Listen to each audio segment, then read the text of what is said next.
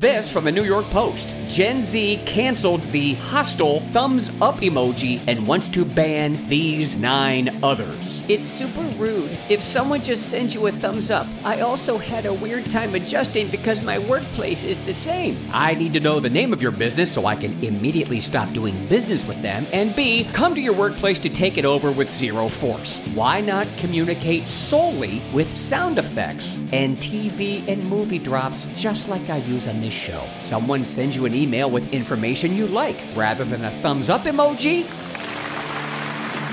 Huh? Disagree with someone's email or text? Someone sends you an eggplant emoji? I guess you could call that a dick. In a bad mood and just want to be left alone at the office? Want to go out with a bang at your next company Zoom meeting? How about this closer? Mm, oh, dude, meeting's.